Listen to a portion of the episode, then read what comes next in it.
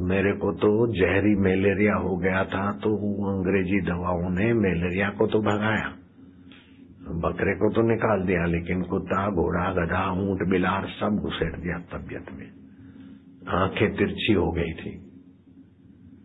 कान बहरे जैसे हो गए थे। किडनी और लीवर चट हो गई थी।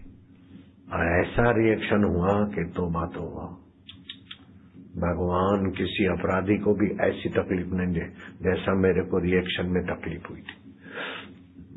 उसका वर्णन नहीं कर सकते। एक मिनट बैठ नहीं सकते।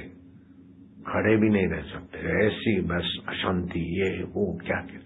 फिर तत्व ज्ञान था, मैं ये पीड़ा किसको हो रही तो फिर हंस लेता था। इतना इतना रिएक्शन ने जुलम किया कि मैंने सेवक को बोला कि बाहर बैठे अभी कुछ किसी को बोलना नहीं।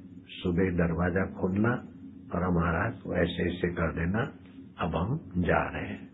तो फिर ध्यान की जगह पे बैठे, दिया बिया जला के, प्राणायाम करके प्राण ऊपर चढ़ाया, संसार से विदा होने। तो वो भी नहीं हुआ। तो मैं बोला, क्या मर्ज़ी है? शरीर तो रहता नहीं। और डॉक्टर तो एक ढंग की ज़्यादा भाषा नहीं हुई। कुल मिला के परमेश्वर से बात किया, अब क्या करना है? रखना है कि छोड़ना है। मैंने तो किया अपना ब्रह्मरंध्र से जाने का जो ज़ोर भी मारा प्राण निकल के व्यापक हो जाएँगे। लेकिन नहीं हुआ। तो मैं बोला, अब क्या मर्ज़ी बोले, रहना है। मैं क्या रहना है तो ये हालत में? बोले, नहीं। नारायण वैद्य और जाह्नवी औषध, गंगा जल तो औषधि है।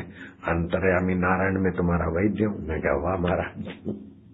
तो मेरे को वैदराज मिल गए तो मेरी तबियत तो अच्छी रखते हैं लेकिन मेरे द्वारा कईयों की तबियत अच्छी करा देते वो मेरे वैदराज ગમે તેવું આવે ને ડોક્ટર સર્જન તને આવું છે આવું છે આવું છે હું ધડ ધડ કહી નાખું तेरे को पेट में तकलीफ तेरे को ऐसा है तेरे को ऐसा है